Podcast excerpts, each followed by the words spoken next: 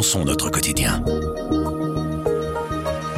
Aujourd'hui, on s'intéresse à un sujet encore trop banalisé dans nos sociétés, le féminicide. Fanny Declercq et Laurence Waters, journalistes pour Le Soir, publient un dossier qui met en lumière les femmes qui ont été tuées par leur compagnon ou par leur ex-compagnon. 24, c'est le nombre de féminicides en Belgique en 2022. Mais qui sont les victimes et qui sont les auteurs de ces meurtres que l'on appelle féminicides? Elles ont essayé de comprendre l'incompréhensible. Je m'appelle Camille Petou et je suis avec Fanny Declercq. Elle répond à nos questions sur le sujet. Bonjour Fanny. Bonjour Camille. Euh, vous réalisez un dossier sur euh, le féminicide en Belgique.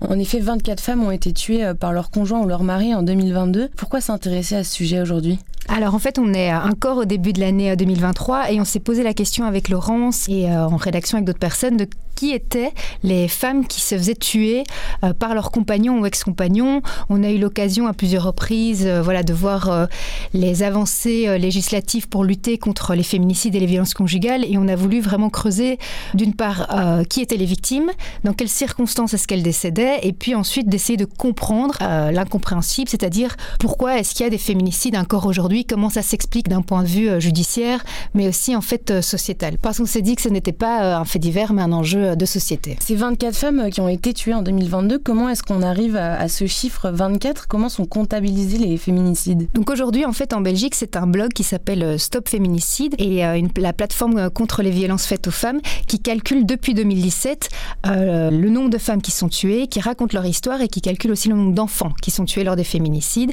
il y en a eu 180, 180 femmes qui ont été tuées depuis 2017 et 25 enfants. Prochainement en Belgique, ça va être le rôle en fait des institutions puisqu'une loi féminicide est passé en novembre, dont l'objectif est de euh, à la fois définir les féminicides et les compter. Le, le travail du blog Stop Féminicide est hyper important parce qu'en fait, quand on compte, on peut raconter l'histoire et donc surtout, en fait, on peut prendre la mesure de l'ampleur du problème. 180 femmes depuis 2017, c'est énorme en fait. Et ces femmes, euh, elles viennent euh, de milieux différents, euh, elles ont des âges différents. Est-ce qu'il y a un fil rouge, une similitude entre tous ces meurtres qui sont perpétués contre ces femmes? Il y a plusieurs caractéristiques communes. Quand on a interviewé les travailleuses du blog et de la plateforme, on se rend compte qu'en fait, ces femmes, elles sont de tout âge. Elles viennent de tous les endroits de Belgique et de toutes les classes sociales. L'unique point commun qu'elles ont, c'est qu'elles sont femmes. Pareil pour les auteurs, ils viennent euh, de tous les milieux sociaux, de tout âge. Euh, l'unique point commun qu'ils ont, tous ensemble, c'est d'être des hommes. Et surtout, pour 9 cas sur 10, en fait, ce sont à chaque fois des compagnons ou ex-compagnons euh, des victimes. Donc ce sont vraiment ce qu'on appelle des féminicides intimes, c'est-à-dire quand une femme est tuée par un partenaire ou un ex-partenaire. Ce qu'il faut aussi savoir, c'est qu'en fait, les violences conjugales, dans tous ces cas, ont été déjà signalées avant les faits. Par exemple, le 5 février, Anela a été tuée et en fait il y avait eu sept rapports de police à l'encontre euh, de l'auteur pour violence domestique. On comprend que c'est un meurtre spécifique, un meurtre genré, euh, c'est pas juste des drames familiaux ou des disputes qui, qui éclatent au sein des couples. Comment est-ce qu'on fait la différence justement entre le féminicide et euh, un meurtre classique? Alors, les experts qu'on a contactés nous ont bien expliqué que quand on parle de violence conjugale, euh, en fait, il y a un processus de domination conjugale. Et donc, on est dans des situations dans lesquelles il y a une volonté de domination et de contrôle d'un partenaire sur l'autre. Et donc, c'est vraiment important de dire que c'est pas seulement des actes, mais il y a un contexte dans lequel ces actes ont lieu. Et il faut bien se rendre compte qu'évidemment, il peut y avoir des conflits ou des disputes dans des couples. On peut se faire des reproches, peut-être parfois des insultes. Ça caractérise pas forcément la violence conjugale en elle-même. En fait, pour ça, il faut qu'il y ait vraiment une répétition d'actes et euh, l'objectif de maintenir le contrôle ou le pouvoir euh, sur l'autre personne.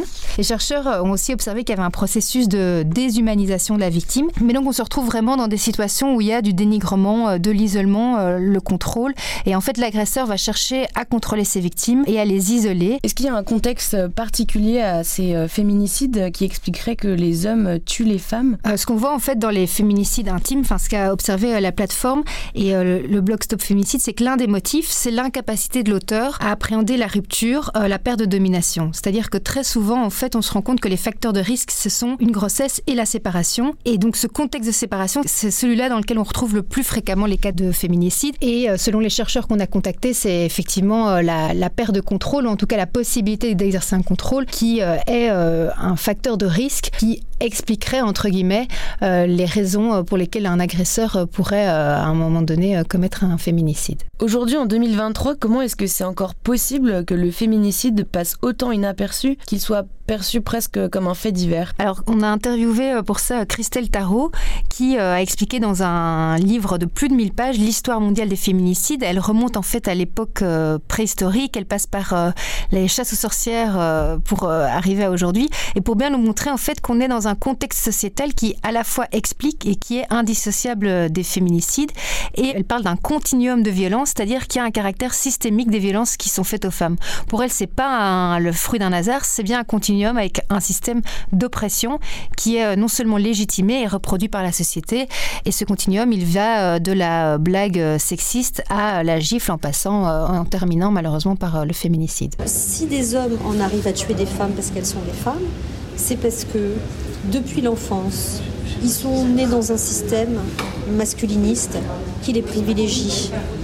Que depuis l'enfance, on leur dit qu'une femme, c'est moins qu'un homme on leur dit qu'une euh, femme doit être à, votre service, que la beauté c'est plus important que le reste, que les femmes n'existent pas dans l'histoire. Donc il n'y a aucun garçon qui s'identifie par exemple à des modèles féminins, parce que des modèles féminins publics, il n'y en a pas, ou très peu, que toutes les images que nous rencontrons sont sexistes, que quand vous marchez dans une rue, il y a quasiment aucune rue qui porte le nom d'une femme, aucune place qui porte le nom d'une femme, aucune station de métro qui porte le nom d'une femme, et que tout ça fait système tout système. Tout ce que vous lisez, tout ce que vous voyez est saturé par les violences faites aux femmes et leur banalité. Les violences faites aux femmes sont banales et banalisées. Et parce qu'elles sont banales et banalisées, eh bien, euh, on ne s'étonne pas qu'elles ne soient pas condamnées. Euh, les mecs qui vous touchent, euh, les mecs qui se frottent, il n'y a pas de réciprocité. À ma connaissance, j'ai jamais rencontré personne dans mon entourage qui, me disent Ah, bah oui, moi j'ai trouvé un homme sympa dans la rue, je lui ai mis une main au cul. Ça n'existe pas. Ça paraît des actes isolés et peu importants.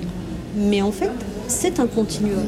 Donc en fait, ça installe une situation qui conduit au final au meurtre. Est-ce que nous, on peut faire quelque chose pour lutter contre les féminicides, contre ce fait euh, sociétal qui est banalisé? Il y a eu un travail important de la Vivaldi euh, qui est en cours. Euh, on a un plan d'action national contre les violences de genre.